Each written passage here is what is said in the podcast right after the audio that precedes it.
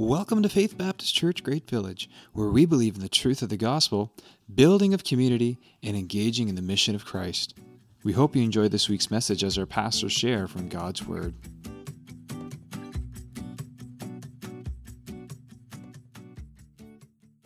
We're going to be talking about the same passage that the uh, children are learning this morning downstairs, uh, Romans 8. So if you have a Bible, please bring it or open it. Please bring it and please open it. Uh, we're talking about the, the children of God and what that means, what it means to be a child of God. It's a tremendous passage of Scripture. But I was reading through this, and I it's probably one of my favorite chapters in the Bible.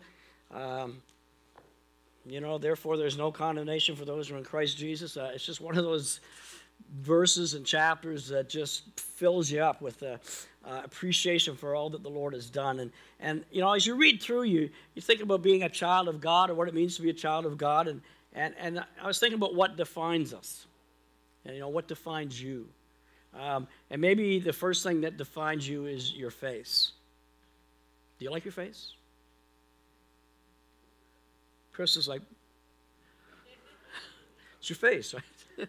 you better like your face. I hope you like your face.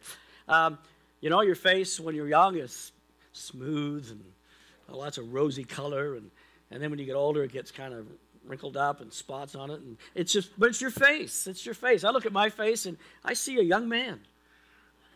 I really do. I, I don't see, you know, I, I, walked in this morning and I had these new glasses on and a leather jacket on, and, and, and Nick said, Hey, you look like some producer from, from the 70s. I said, That's 50 years ago.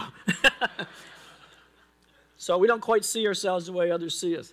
Um, but that's one thing that really defines you is your face. I hope you like your face. I hope you're comfortable with, with that. But that's not all. You, your family certainly defines you. Um, you have friends and they define you. Though it's interesting about friends because when you're young, you think friends are everything. When you get older, you find that friends are few. And a lot of the friends you had when you grew up with, you, have ne- you never see again.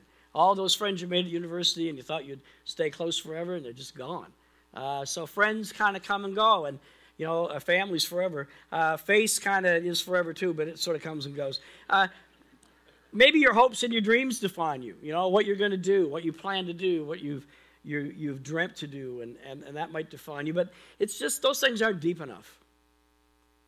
You know, they're just not strong enough because uh, they're not really intrinsic to who we really are as human beings. Now, our culture today has a real confusion going on about what it, is, it even is to be a human being, what it is to be a man or a woman. They're really confused. And, and when you get off a, uh, a moral foundation, then it's a slippery slope because you don't know which way to go and you don't know what truth is anymore. Um, so knowing who you are is sort of the same thing as having a moral compass in a way. And, and I think there's a lot of value in having some kind of moral compass. I, what you find with politicians today is there's just not much, there's no kind of true north. You know, it's more like situation ethics. It's, it's like whatever goes today, that's what's on for today. And um, you know, I was listening to something this week and was talking about ethics and the ethics of data management. And, you know, how do people choose ethics if they don't have any moral foundation? The ethics become situational and up to you. And uh, I don't like that. I think it's a lousy way uh, for people to operate. But if you have a definition of who you are that's deeper than your face and deeper than your success and deeper than your failures um, and deeper than uh, what the world says about you, then I think you've got, uh, you've got a strong sense of who you are. And that's really what Romans 8 is all about. And I've titled this message, In His Grip. You got a good grip? I'll tell you who's got a good grip Dave Jackson. You shake Dave Jackson's hand, and you immediately want to get your hand back because he likes to kind of mess with your head and squeeze a little harder. He's got a really strong grip for an old guy. I can say that because, you know, we're in the same club. So, in his grip, that's kind of what I think this chapter is about. And, and maybe it's, it also calls for us to get a real good grip on Jesus. I was thinking of this uh, verse out of, uh, out of uh, one of the pastoral epistles this week uh, lay hold of eternal life. And, and, and that means to get a grip on eternal life. So that's what we're going to look at here today. So let's look at chapter 12, kind of broke it up into three sections. Uh, there's a lot in here. Can't cover it all, but we'll, uh, we'll kind of scoot through. Verse 12 of Romans 8 Therefore, brothers, we have an obligation, but it is not to the sinful nature to live according to it. For you, if, if you live according to the sinful nature, you will die. But if by the Spirit you put to death the misdeeds of the body, you will live. Because those who are led by the Spirit of God are the sons of God. For you did not receive a spirit that makes you a slave again to fear, but you received the spirit of sonship. And by him we cry, Abba, Father. The Spirit Himself testifies with our spirit that we are God's children. Now, if we are children, then we are heirs, heirs of God and co heirs with Christ, if indeed we share in His sufferings, in order that we may also share in His glory. That's worth a, whole message right there. But just to look at a, a couple of things, and, and, and there's three things that stick out to me about this passage. And, and one is that the Spirit is our power. The, the Spirit empowers us and empowers us to live according to the Spirit and not according to the flesh. So we're, not, we're, we're under an obligation as believers to live for God. You know, that we're bought with a price and we're not our own, and we have an obligation not to live according to the flesh. The, the word flesh in the Bible, or the, the understanding of it, is simply the old nature, the, the sinful human nature, the, the human nature that just kind of makes us stumble and, and, and step into things and, and get kind of bound up in things and get slave to things and fearful of things. It's just this unsuccessful uh, aspect of, of our human nature that we just can't seem to help ourselves fail and make mistakes, to sin. Um, everybody's got one. When you are uh, without, the Bible says when we, you're without the Lord, um, you have a, a human nature, a sinful nature, and you are bent to follow that nature. And if, if something doesn't correct that, if you don't get forgiven and get a new nature, then you're going to live in your sin, you're going to die in your sin, and you'll go to hell in your sin. And God didn't want that, and so He sent His Son to die on the cross. And, and the whole thing, like Jesus talked about being born again, we talk about being transformed, we talk about having a new nature. It's all about the Holy Spirit coming into a, a person who's asked the Lord for salvation. And there's some kind of mysterious transaction that takes place when we cry out to, to Jesus Christ and say, Lord, save me a sinner. And if we're sincere and we're believing, then uh, things happen. One of the things that happen is the Spirit of God enters in. And so then you become a person that has an identity not rooted in sin, but an identity rooted in being a child of God. The difficulty with that is that you still have to deal with this human nature. And, and the Bible describes it in Romans 7 as, as kind of being, and that's why we use the word flesh, it's, be kind of, it's kind of tied up in the body. Like you got certain habits that uh, are physical habits and physical longings and passions and lusts and problems that it's just not easy to overcome. Um, maybe you bite your nails. How many of you bite your nails? Yeah, I bit my nails well into my 30s. Like, just ridiculous, right? And, and uh, I can remember when I was like 20 and I had chewed off one of my nails, and a friend of mine said, What's that? And I, Who did that? And I said, I don't know. like I didn't do that. You know, somebody else chewing my nail. But it was just one of those habits I couldn't, I couldn't stop. And I remember being at mom's one day, I was probably like 35, and she said, Oh, you finally stopped biting your nails. It was a big day. Um, it's just one of those things. If Sometimes you just get stuck in these kind of foolish silly habits and you can't break them. And that's part of the old nature. It just kind of wants what it wants. Uh, I have another habit of, of, of, candy. Man, I have a hard time staying away from candy. Uh, and you probably, some of you do. How many of you have a hard time staying away from sweets? Like almost all of us, right? So yesterday I go to, uh, we're on the way home from our pastor and wise retreat in, in, in Moncton, which is uh, a real blessing. Uh, this, the three pastors and our three wives went with about 40 some other uh, pastors and wives from the Maritimes. We had a great time. So anyway, we're coming back. We go into Sackville, and I always stop at Sackville for a coffee at the uh, the uh, cafe there, and, and, and I'm looking for something to eat. And, and we went to the cookie cutter, and they were all sold out of ginger snaps. So I'm, I'm getting coffee, and, and there's these great big fat chocolate macaroons. And people don't make macaroons little anymore. Like this thing was massive, like the size of a hockey puck with a top on it, you know. And and by the time I got home, I had eaten the whole thing. I probably had like you know two cups of sugar in it. Like I just can't help it. You know what I mean, don't you, Laura? Laura's always putting stuff like that on Facebook.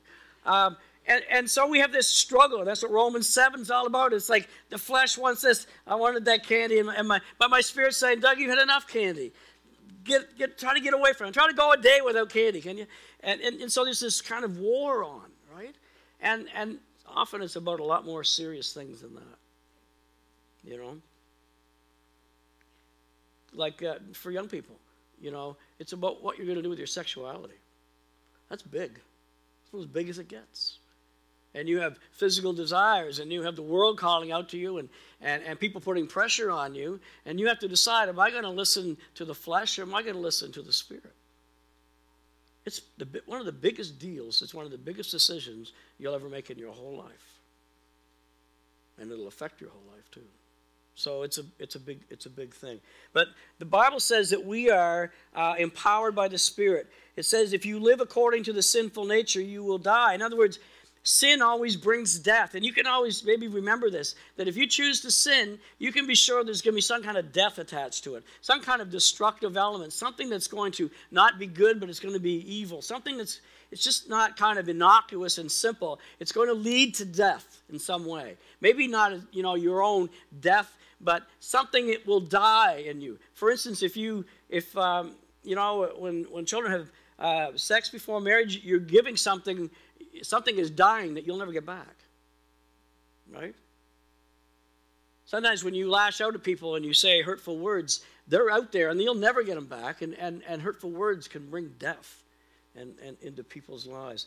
And, and, and he's saying here, uh, if you put to death the misdeeds of the body, you will live. So, how do you put to death something? What is he talking about here? I think what he's talking about is that you just simply say, I don't need that. You just separate yourself from that. You can say, I don't need to be ruled like that. I can choose what God wants, and I don't have to choose what God says isn't good for me. There's, there's, I have an active choice there. If you start off young enough and start choosing right enough, you'll start building up better habits. Uh, some of us, you know, I was like 27 when I came to the Lord, I had a lot of bad decisions and bad habits already begun. And that's why it's so important when you're young to, to do the right thing. Um, there's been a lot of talk about, uh, um, you know, drugs and, and legalizing pot and, and you know, uh, all these campaigns directed at young people, to, you know, something to just say no was one. And then, uh, or abstinence when it comes to sexuality. And, and and uh, this uh, uh, person was talking about this and was saying that it just doesn't work anymore. You just can't tell kids to say no. Well, the reason, one of the reasons it doesn't work anymore because nobody says no about anything. There's no no in our world. You just said everything's yeah, you do whatever you want. There's no kind of no, there's no kind of foundation, there's no kind of root. And, uh, you know, um, for a lot of kids, you should, you know, when it comes to pot, I would just say, you just ought to say no because you don't know what it's going to do to your brain. And you don't know if you're going to be one of the uh, 20% that are going to have a real struggle mentally with drugs. That it might lead you down a road that will end up in your destruction. And believe me, those of us who have had family members that have experienced that, you don't want that. You don't want it for yourself. You don't want it for people that you love. Um, and so, you know, you're either going to say yes or no, right? There's no kind of like, oh, I might, you know, maybe I'll just put it in my mouth, but I won't breathe in, you know, like. At some point, you got to say no. And you have the power to do that. It's not like you're some kind of slave that's just going to be drug along and you can't help it and people are going to talk you into it. You can stand alone, maybe, and you can say, No, I'm not doing that because uh, the Lord wants me to live another way. And that's what it is to put to death the misdeeds of the body. You just say, that, I'm dead to that. I don't need that. And I think that goes for any age. You know, maybe uh, you know a lot of a lot of guys struggle with pornography, and um, you know, it can ruin your life. It can poison your relationships, poison your brain. What are you, what are you going to do that? Well, eventually you got to say no to it. You got to close the book. You got to close the website. You got to do something. You got to say no to it, and you got to keep saying no to it. And you probably have to become accountable with somebody else so they can ask you, "Are you still saying no to it?" And you got to distance yourself from it. And the more that you say no to something, and the farther away you get, the, the easier it is to say yes to something better. And that's what God's Spirit wants to do in you and wants to develop in you. Look, we got resources. Um, you know, it's, you know, Paul described it as the, the same power that raised Jesus from the dead is alive in, in our hearts as children of God. Uh, you know, I think maybe we need to think about that in terms of power, dynamite power, power, power that can, you know, explode things and blow things up and radically change things. We ought to be thinking in terms of that when it comes to the Spirit of God, not some kind of soft little dove that's flying around. Like there's a power, a power that can change your life, and that's how God wants us to live. Um, second thing here, the Spirit empowers. The, sec- the Spirit leads us. I love this verse. Those who are led by the Spirit of God are the sons of God. And God, you don't did not receive a spirit that makes you a slave again to fear, but received the spirit of sonship. You know, a lot of us have a lot of fear going on. It's like fear has a kind of a root in us. And uh, the Bible describes it as originating with the fear of death. Um, and it's kind of one of those silent fears that, that runs your whole life. It, uh, and you may not even think about it. You might think, I'm not afraid of death at all. But there's always something gnawing away. And, and the Bible says it's kind of the sum of all fears. Uh, and that's where the evil one loves to work. You know, God, uh, the devil loves to work with fear. And you could, you know, maybe it's worry or anxiety or dread or phobia, all kinds of ways that it can be manifested. Fear of the future, fear of being found out, fear of, you know, uh, of, um, uh, uh, being in, in, front of people, all kinds of fears. Um, Bible says perfect love casts out fear. God does not want us to live like that. I lived like that for a long time. Uh, when I was in uh, university and I had to give a, uh, a presentation in English Lit, like I was up all night. I was sick. And I get in there and I bombed. Like I couldn't even hardly talk. I was like, just ridiculous. And my fears proved true. I was, I just absolutely did a dreadful job.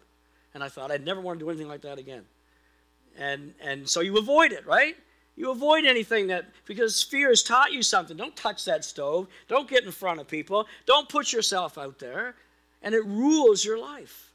God wants to liberate your life from that. Um, you know, I never thought that I would, you know, spend uh, most of my uh, uh, life speaking in front of people. Just, you know, if you, when I was 20 and you told me that, I'd say that'd be the last thing I do.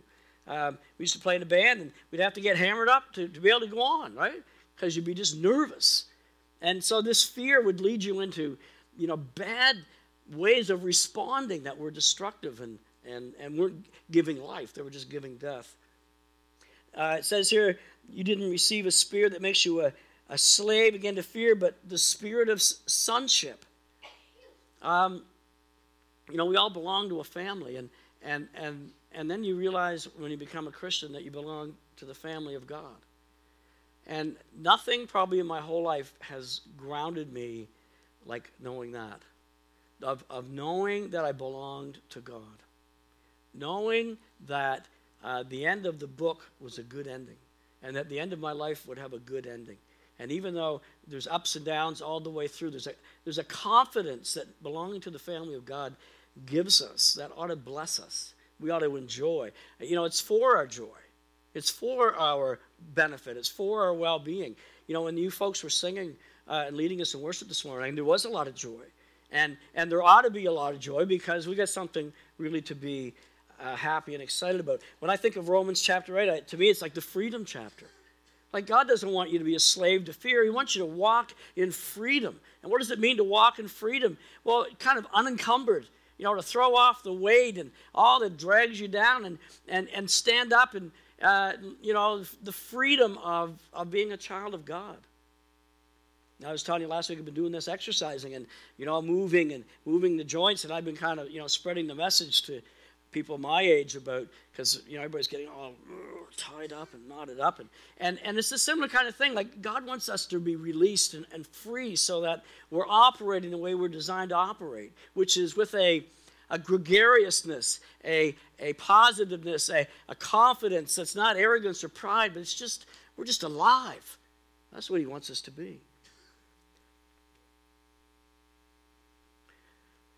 Adopted. I, I was thinking this morning, and I can't remember, but I think it was two years ago, and it was one of Carol's girls, Carol Fitzgerald's girls. And Carol takes in girls, and, and some of them get adopted. And was it two years ago? Uh, and I can't remember her name, little girl about 10.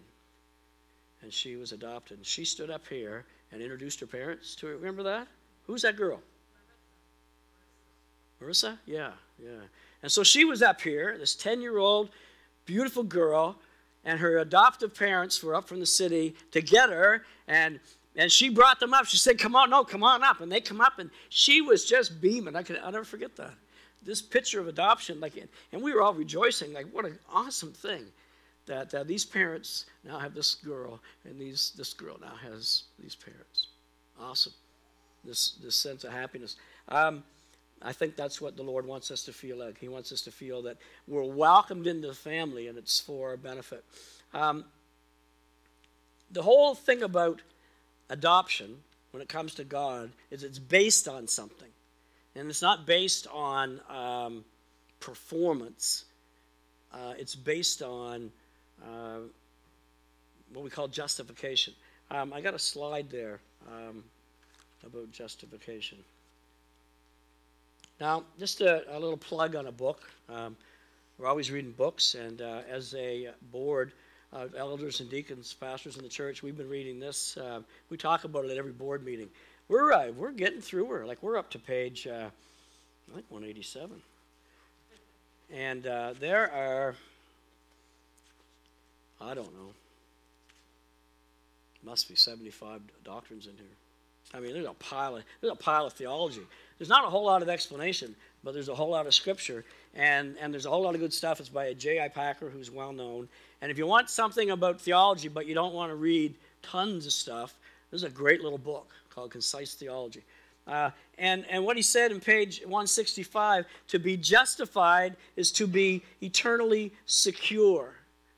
And that's kind of what we're looking for in this world is security. And, and you know, you know that if you try to put your security in money, uh, it just might take wings and, and, and, and you won't have what you thought you would have. If you want to put your security in relationships, well, relationships change.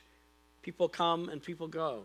People live and people die. And, and, and so it's just not enough to find your security in all your relationships. Really, what God has designed us to do is to find security in Him. Security we can count on. Security we can go to bed and not be afraid of what tomorrow's going to bring because we know we're in the hands of God, that God's got us. And, and that this isn't just for, you know, uh, tomorrow, but it's for eternity. Like, you know, thinking big, this is sort of the, the big picture. Um, what is justification? It's an act of God. And what does God do? He kind of does uh, a couple of things, but basically, He's pardoning us. You know, He put Jesus on the cross and judged Jesus for our sins. And when we respond to that and believe, the Bible says that we're pardoned. And so justification clears the way um, for adoption. I mean, that's why we sing songs like In Christ Alone. In Christ alone, our hope is found. It, it's not in something else. It's not in that I go to church every day or that I read the Bible or, or that I do these good things. It's in Christ alone. And that's what it depends on. It depends on Him. And so my security, your security, depends on Jesus. It doesn't depend on you. Because, you know, we're not very secure in and of ourselves. Uh, maybe we don't have a, a strong sense of personal uh, worth or identity, so we don't feel very secure. Maybe you know our health is precarious, or different things are precarious, and so security is elusive. But if our security is in the rock, if our security is in the living God, then then we're all right. Um, that next uh, quote, uh, it's um, also by J.I. Packer. Justification clears the way for adoption. Adoption is the bestowal of relationship.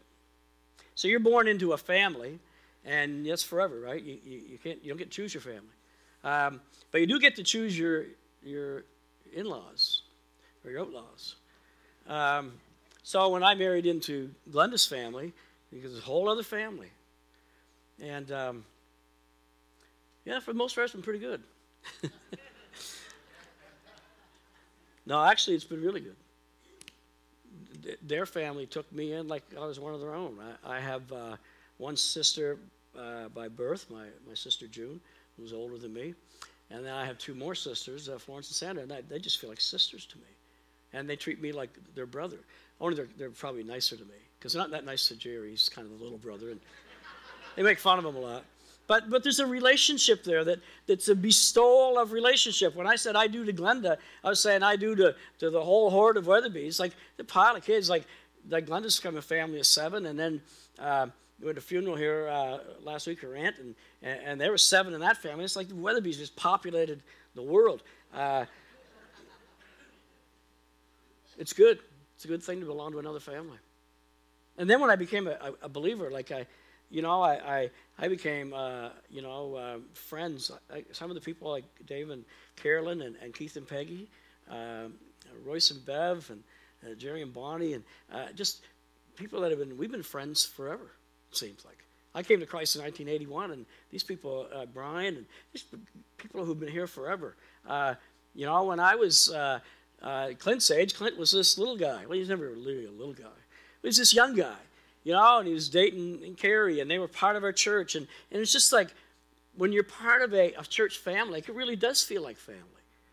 It certainly does to me. I hope it does to you because that's what God's intention is that you would feel like it's, it's part of a family. It's the bestowal of a relationship uh, that is forever.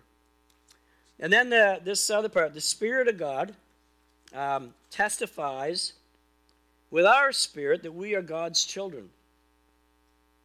And we are children, then we are heirs, heirs of God, and co heirs with Christ. And so the Holy Spirit testifies. If the Holy Spirit is in you, He's taken up residence in your spirit. You have this new spirit, and it's because the Holy Spirit caused its birth. That's what Jesus meant by being born again. Then you have the Spirit of God in you. And He testifies with your spirit. He agrees. There's an agreement now. I never used to have much agreement with God. I, I was afraid of God. I didn't want to talk about God. And because whenever people brought up something about God, I just started feeling uneasy and queasy and guilty, and I wanted to run and hide. And, and, and then when uh, you come to Christ, and, and when people talk about God now, my ears perk up.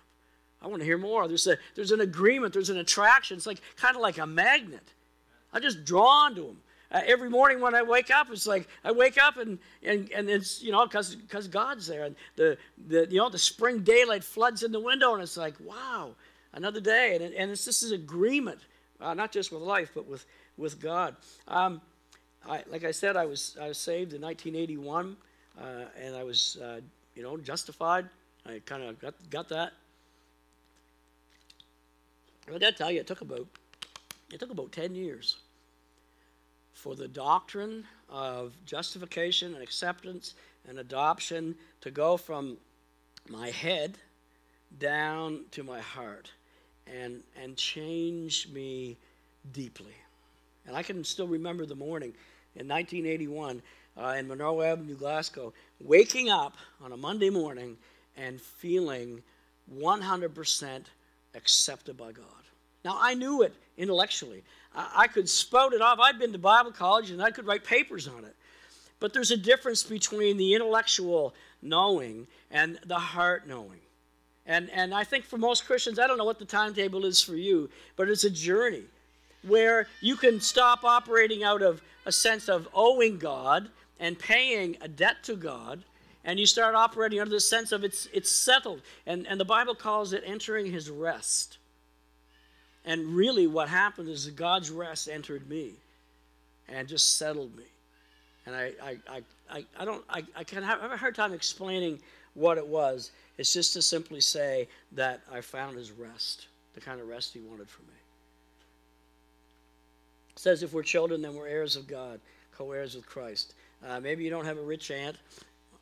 Most of my aunts are gone, and they didn't leave a whole lot, so we didn't have a rich aunt. Um, but. Um, You're an heir of God. And so, you know, this world puts all its security on, um, on your retirement. Um, uh, there's a lot of commercials lately, and the guy goes and he's talking to the guy. You know, you, um, you're making, uh, uh, you know, I'm not making much money here because, you know, uh, your fees are really high. And, uh, you know, you, and so are your profits, and you guys are making all the money. I'm the one. I'm the only one who's not making any money here. And the guy says, "Oh, don't worry, it's a long-term game." And you know, he's got that smug look on his face because yeah, he's making a lot of money off this guy. Um, that's really true. You know, if you're making five percent and and the fee is two and a half, then you're only making two and a half. And then if the tax man takes a little of that, you're hardly making anything. You might as well go and stick it under the bed for all you're making most times. And and and, and you you know if that's your security, it's not. It's pretty shaky. Um, you know, uh, people talk about me and, and and my retirement, and you have this big retirement. Like we don't have any big retirement. We don't have any big fund. Um, but I'm not really worried about it. Um, and one of the reasons is this: in the Old Testament, God chose the tribe of Levi to serve Him. Instead of taking the firstborn from every family to serve him, to serve the temple and all that, he took the tribe of Levi. And he didn't give them any land. Everybody else got land except Levi. And, and then the Lord said this about Levi I am their inheritance. And I just took that personally as, as, as someone who signed up and said, you know, I'll just spend my life serving you. The, the Lord's my inheritance. And I don't know, it just kind of got me. I got a grip on that, and he got a grip on me, and I just don't worry about it. Because the Lord's going to look after me. And that goes for anybody. You could have a million dollars in the bank for your retirement, and it could all be gone. Because that's not really where your security is. You know, the Lord is your shepherd, the Lord's the one that looks after you. Um, we are heirs, heirs of God, co heirs with Christ, if indeed we share in his sufferings, in order that we may share in his glory. And that's sort of like a shift in Paul's thinking here. Now he's going to talk about suffering. And he's saying, you know, uh, if you're going to uh, share in his glory, then you better expect to be sharing in his sufferings. So let's read the next portion, uh, verse uh, 18 uh, through 27. I consider that our present sufferings are not worth comparing with the glory that will be revealed in us. That's kind of an interesting way. Basically, he's saying, I'm not even going to talk about it because it just pales in comparison to what's coming. So instead of talking about my suffering and, and, and all the problems I've got, I'm just going to talk about all that awaits me because it's just a whole lot better to talk about. And you know, I think as Christians, we do well to do that. If we would focus more on what's coming instead of what's been because we tend to talk a lot about suffering. So let's put it into perspective. Paul says, listen, I know it's bad, but it has got nothing compared to what's coming. And we need to have that perspective. Verse 19 the creation waits in eager expectation for the sons of God to be revealed. For the creation was subjected to frustration, not by its own choice, but by the will of the one who subjected it, in hope that the creation itself would be liberated from its bondage to decay and brought into the glorious freedom of the children of God. What a tremendous, tremendous passage. This is a very, uh, it ought to settle some theological issues for us. Um, you know, there's this idea of the creation groaning in, in, in frustration. And, you know, you just think of all the corruption. I don't even watching things lately about the, the ocean and all the plastic in the ocean. And people are diving, and there's all this plastic floating through the ocean. There's more pla- it's like fish, only it's plastic. And it's I watched this thing, and there's this there's this tortoise, you know, or tur- sea turtle, and he had a great big um, uh, straw up his nose. And, and the guy pulled it out, and it was you know kind of messy. I'm, I'm sure the sea turtle was glad to get that straw out of his nose. What's a, what's a straw doing up a sea turtle's nose? Well, it's got all this corruption going on uh, air, water, uh, just death everywhere. This stuff is leading to our death. And if you read the book of Revelation, ecological disaster is coming. And I don't care what they try to do and shutting down pipelines and, and cleaning up the air, it's going to come because we've already kind of suffocated it. And it says the creation is subject to frustration. I know many of us are frustrated. Frustrated with the way things are going politically and culturally and, and all that. The world can be a depressing place. Um, the other week there, a, a, a guy in New York City, a lawyer, set himself on fire to protest global warming. And when they come and found him, all they found was this, he was, he was all burnt up. What, what does it take to set yourself on fire? Like, man, that's pretty frustrating. Frustrated if you have to do that. And I was thinking about this, you know, how frustrated everybody is. You know, everybody's frustrated. Christians, non-Christians. And I was thinking, well, you know, if um, if you're an atheist and you believe evolution is true, you shouldn't be frustrated. Right? You shouldn't be frustrated. You believe in the survival of the fittest and, you know, dog eat dog. And, and you know, uh, this is what you ought to expect. A completely corrupt, chaotic, out of control world. So you shouldn't be frustrated at all if you're an atheist. You should be good with it because it just fits right in with your perception of what's true. But you're not good with it. And the reason you're not good with it is because you're built to hope. See, it says here um, the creation is subjected to frustration, not by its own choice. We didn't choose it, but by the will of the one who subjected it. Who is that? Well, that's God. So people want to blame God, well, yeah, I guess they can. Because God subjected it in hope. So you, you, have a, you have a choice with God. You can either blame God and see where that gets you, or you can get with the program and try to understand God and try to realize that you're under His thumb, whether you're a believer or not. You belong to Him. You draw breath because He wills it. And if you don't like the program of God, then you're in big trouble because that's the only program there is. There's no other program but the program of God. And the fact is that we are built to hope. Even the atheist who has no valid reason to believe there's going to be any hope because of the, his doctrine of evolution and survival of the fittest. He's built the hope because people have, God has put that in us. Atheism also criticizes Christianity because they say you can't know what beliefs are right and wrong. Your belief in what's right and wrong is wrong. Well, how do they know ours is wrong? I guess they must know theirs is right. How do they know that? If we can't know ours is right, how do they know theirs is right? They can't. They can't know theirs is right any more than we can know ours is right. The atheism has to play by the same rules. And usually what they do is they set themselves up as authority, and any all these lesser beings, they just kind of cast us off that, that we don't know, and they practice the same kind of faith that we do. They have to choose what they're going to believe as well. Verse 23 we know the whole creation has been groaning. Do you do a lot of groaning? Do you do a lot of groaning? Come on, of course you do a lot of groaning. You groaned about the weather, you know. It's finally going to warm up this week and, and you're happy, but how much groaning did we do the last two months? You know, we were really positive in February. It was so mild. It was one day it was 16, and it's going to be great. And then you just have this typical March, April that we always get. It's like plus two and windy at least. It's not very pleasant, and we groaned and moaned. And you know, what was I reading? Uh, you know, um, you know, Mother, does nature, Mother Nature doesn't know the spring showed up because the Leafs are still playing hockey. You know, people people love to have a laugh, right?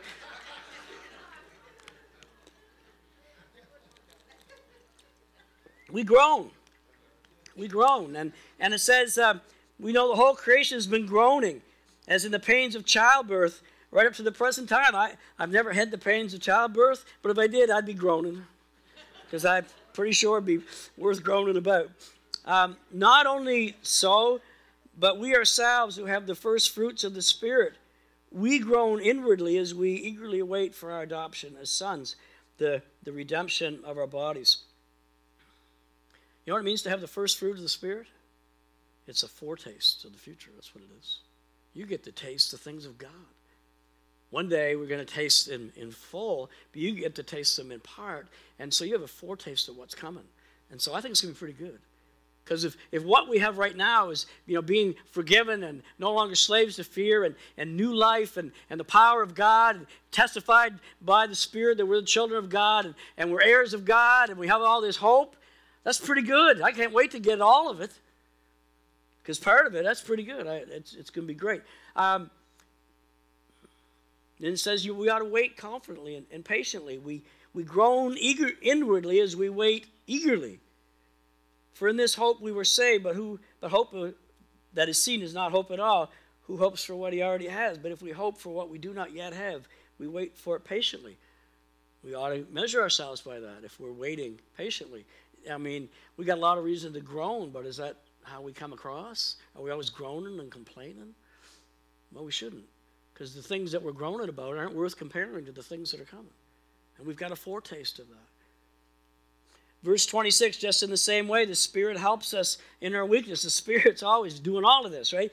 He helps us in our weakness. We don't know what we ought to pray about, but the Spirit Himself intercedes for us with groans that words cannot express.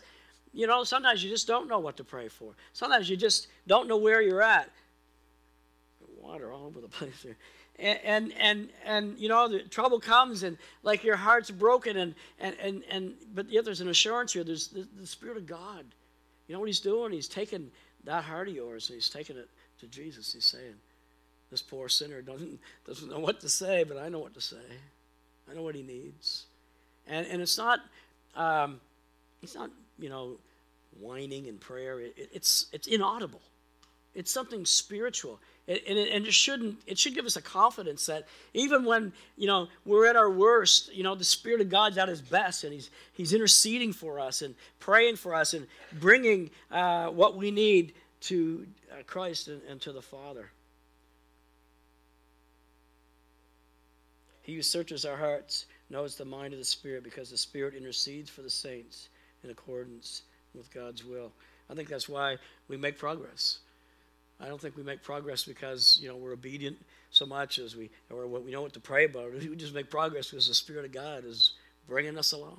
He's moving us along, and it gives us it should give us a confidence that we're that we're in His grip. then you come to this last part, which I used up too much time for the first part, but I always do that. Um, but you don't mind, do you? Uh, we know that in all things God works for the good, for those who love Him, for those who have been called according to His purpose. For those God foreknew, He also predestined to be conformed to the likeness of His Son, that He might be the firstborn among many brothers. And those He predestined, He also called. Those He called, He also justified. Those He justified, He also glorified. This is just an awesome bit of theology here.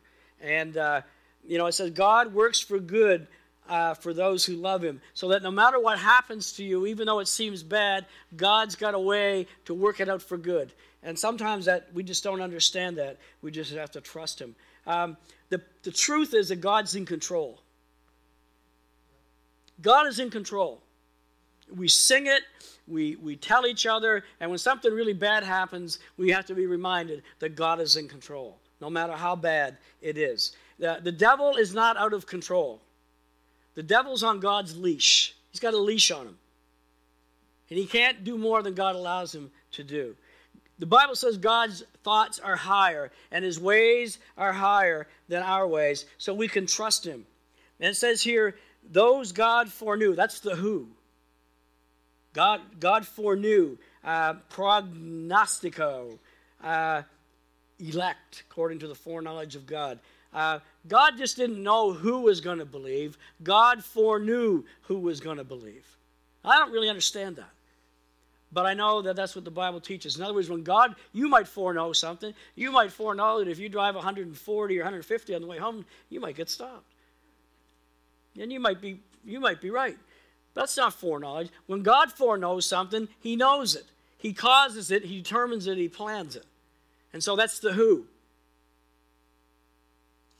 Who God foreknew. The predestination is the what. So predestination is proorizo, it's a horizon. We are predestined to be conformed to the image of his son. That's the goal. The who is the elect according to the foreknowledge of God. The goal is predestined to be conformed with the image of his son. So what the Lord is saying here, you just stick with me and I'll make you like my son.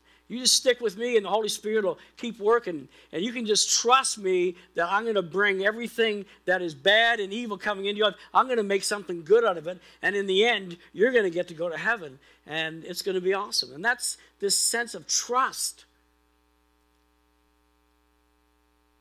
We need to build our lives on that. And then he says he called. Uh, kaleo, an invitation we can't refuse. We call that the effectual calling. It's like someday, one day the light just dawned. You know, the light come on and you realize that, that what God said was true. And, you know, maybe you're here and, and the light hasn't come on yet. Or, or maybe you're expecting the light to, to, to, you know, God to just do something really big. Maybe God's just going to do something small in your life, but He's going to give you some light and He wants you to respond to it. Uh, justified, uh, diaku, it doesn't mean just to acquit or declare innocent. That's part of it. The other part is you're given the righteousness of Christ. What an awesome thing that all that Jesus was in the eyes of God, God now puts on us. All the sin that was on us, he put on him, and all the righteousness that was on him, he put on us. Wow. That, that ought to give us a lot of confidence. That ought to, like adoption, we're like, we're treated like Jesus in, in the eyes of God. Um, and those that he justified, he also glorified. Uh, glor- uh, doxa, glory, exalted to a position of honor, uh, experiencing the excellence of God. Eye has not seen or ear heard or has entered into the heart of man what God has prepared for those that love him. Uh, when we had Sandra McLean's funeral a couple weeks ago, um, Glenda Florence's aunt and Jerry's aunt, and, uh, um, she had just started coming to church here in the last several months and, and, and passed away. Believer in Jesus, loved the Lord Jesus Christ. And and uh, Barry Reed saying, uh, uh, I can only imagine. And that's what we could do. We can only imagine. When he was singing that, and there was a picture, and I was just kind of, I just got kind of transfixed. I, I just kind of got just a wee glimpse, a wee glimpse. You know, I, I thought about my daughter, and I thought, I can only imagine when I get to see her again. I trust God. I'm going to get to see her. I can't even, can hardly even imagine. So all I want, all you can say about this is this: salvation begins and ends with God. It begins with God. It doesn't begin with us. It begins with Him, and it ends with Him. And all we are called to do is respond. Just believe. Just give your life to Christ. Confess you're a sinner and say, "Okay, I'm going to believe it. I'm going to exercise faith. I'm going to come to Christ." That's what he wants you to do. Um, verse 31 What then shall we say in response to this? If God is for us, who can be against us? You know what that word for is in Hebrew? Hyper. What a neat word. I didn't know for was hyper. God is hyper for us. He's over and above and beyond for us. Like when something's hyper, it's pretty extreme. And when the Bible says God is for us, He's hyper for us, it's pretty extreme. There's just, He's just kind of got a hold of us. And, and who can be against us? When somebody's against you, the word here is kata, it's to be down on you. Who can be down on you? Well, sometimes people are down on you. But it doesn't matter because God's for you. That's way more than God than, then if somebody could be against you. Who can compete with God? God said He's for you, He's hyper for you. Hallelujah. Um, if He gave us, um, did not spare His own Son, but gave Him up for us all how will he not also, along with him, graciously give us all things? My gosh, what else could he do? What more could he do than give us Jesus Christ? Verse um, 33 Who will bring any charge against those whom God has chosen? Now, the word calling is kaleo, calling of God. And this word charge is enkaleo, which means can somebody outcall God? Can somebody condemn you if God says he accepts you? Can someone say you're no good if God says you're, you're, he's made you holy? Like, you've got a lot of people and a lot of things against you. Um, you get an accuser. You know, there's a, there's a, the devil's called the accuser. And you got the devil trying to accuse you. you. You might, you might accuse yourself a lot. And maybe before you became a Christian, it was, you were, you were worthy of all that accusation because you were a sinner. And then when you come to Christ and, and, and you become adopted and you become justified and adopted in the family of God, and all that accusation is gone. But yet there's this nattering voice in the background, keep wanting to tell you how lousy you are and what a failure you are and you're no good and, and you're this and you're that and you're the other thing. You can't listen to that anymore. You got to start listening to God and stop listening. And if you're an accuser, stop accusing people. I, I, I do that pretty easily. I can do that.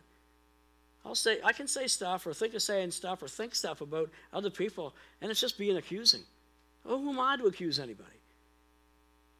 We do that. We got to stop doing that. We got to stop accusing people.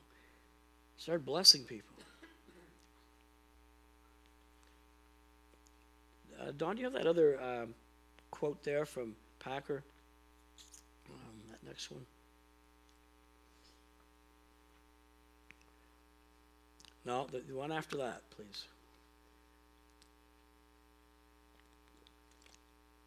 Salvation does not, never ever, ever will it depend on what we will do. It will never be imperiled by what we fail to do.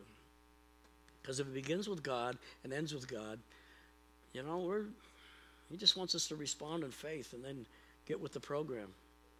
So a lot of the things that we are afraid about and worry about, the Lord is just saying, look, just relax. Just enjoy being a believer. Just enjoy me. I've got a hold of you, and there's nothing that anybody can do. Uh, who, uh, who is, verse 34, who is he that condemns? Christ Jesus who died. Moreover, the, more than that, who was raised to life, is at the right hand of God, and is also interceding for us. Who shall separate us from the love of Christ? Shall trouble or hardship or persecution or famine or nakedness or danger or sword? No, that's a lot of stuff. There's a lot of negative stuff. There's a lot of hardship. But as it is written, for your sakes we face death all day long. We're considered as sheep for the, the slaughter. You may think that's what it's like, but Paul says, no, verse 37 all these things we are more than conquerors through him who loved us. More than conquerors. Let's got another hyper word. Uh, hyper nikeo is more than conquerors. So he's just not conquering. It's like thoroughly conquered. To go beyond conquering, uh, it's like a multiple Stanley Cup winner. They just didn't win it once, they won it multiple times. The, the way that God's got a hold of us, it's just multiplied and multiplied and multiplied. And when you think the world and the flesh and the devil are against you and people are against you, and yet if you belong to Christ, He is for you to the complete, utter end, no matter what you can think. Uh, in all these things, we are more than conquerors. For I am convinced that neither death nor life, nor angels nor demons, even demons, a demon can't touch you.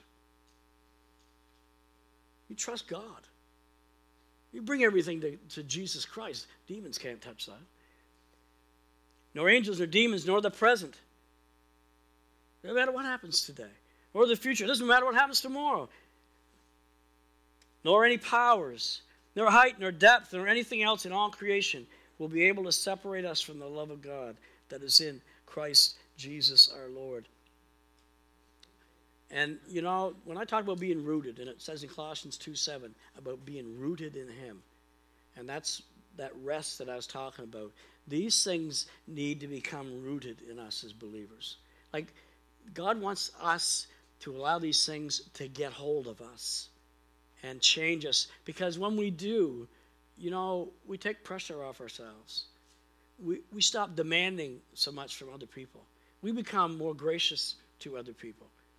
We become kinder. We become more hopeful. And that's what the world wants to see out of the church. Is we can't act like the world. It's not fitting for the children of God to act like the world. We've got to, we've got to act in such a way that we really have hope. I, there's, I got one more quote there um, from uh, Moody the Moody uh, Bible Commentary. So read, just look at this. It is inconceivable that a true believer, who at times might not be able to keep his own shoelaces tied or balance his own checkbook, back when people had checkbooks, could undo the eternal purposes of God. That include his foreknowledge and their glorification. The believer is not nearly that powerful nor the Spirit and the Savior so incompetent. I like that. Who do we think we are that we can change the purposes of God? That we can somehow, you know, uh, not, you know, God's somehow not going to finish what He started in us.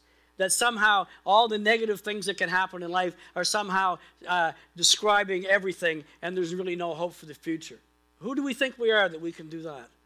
We just need to step back and say, God, you're in charge. Right from foreknowledge to glory, you're in charge of my life. And I can have confidence in God. I think more than anything, He just wants us to trust Him. He's worthy of our trust. If you're here today and this is all kind of uh, strange to you and well, trusting Jesus Christ and, and, something like that, um, you got to trust something. You know, you, you believe in evolution, you trust in evolution, that that's got all the answers, and you know uh, that you can do whatever you want, and at the end of your days, it won't matter because because you believe in evolution and and uh, you don't believe in God, and and you're just going to die, and that's the end of it. Right? And you can believe that, but you might be wrong. What if you're wrong about that? That'd be the worst thing to be wrong about, wouldn't it? That there's no God. It's because you have a bad opinion of God, being afraid of God because you blame God, because you expect things ought to be better. And the reason you expect things ought to be better is because God built into you the expectation that things ought to be better. Because without God, you got no reason to expect that things ought to be better. And so the, the simple message of the gospel is this you know, God subjected the, the world to the way the world is in hope. And what he did is he put his son on the cross to open the way back to God. He put your sin and mine on the, the back of his son, Jesus Christ. And Jesus Christ died on the cross to open up the way for humanity to be related to God again. And you can believe that just as easily as you believe the other. You just have to choose. And yeah, it does mean you need to submit yourself to the rule of God. You need to acknowledge him as God. So I guess the other question is it's either him as God or you. And I don't think you're gonna I don't think you're cut out to be God. I certainly know I'm not. I can't do anything. I can't do anything but tomorrow. I have no idea what's going to happen tomorrow, but I know this God knows everything that's going to happen tomorrow. That's the God you need to get a hold of. That's the God who wants to get a hold of you, wants to get you in his grip. I love his grip, man. Grip me, God.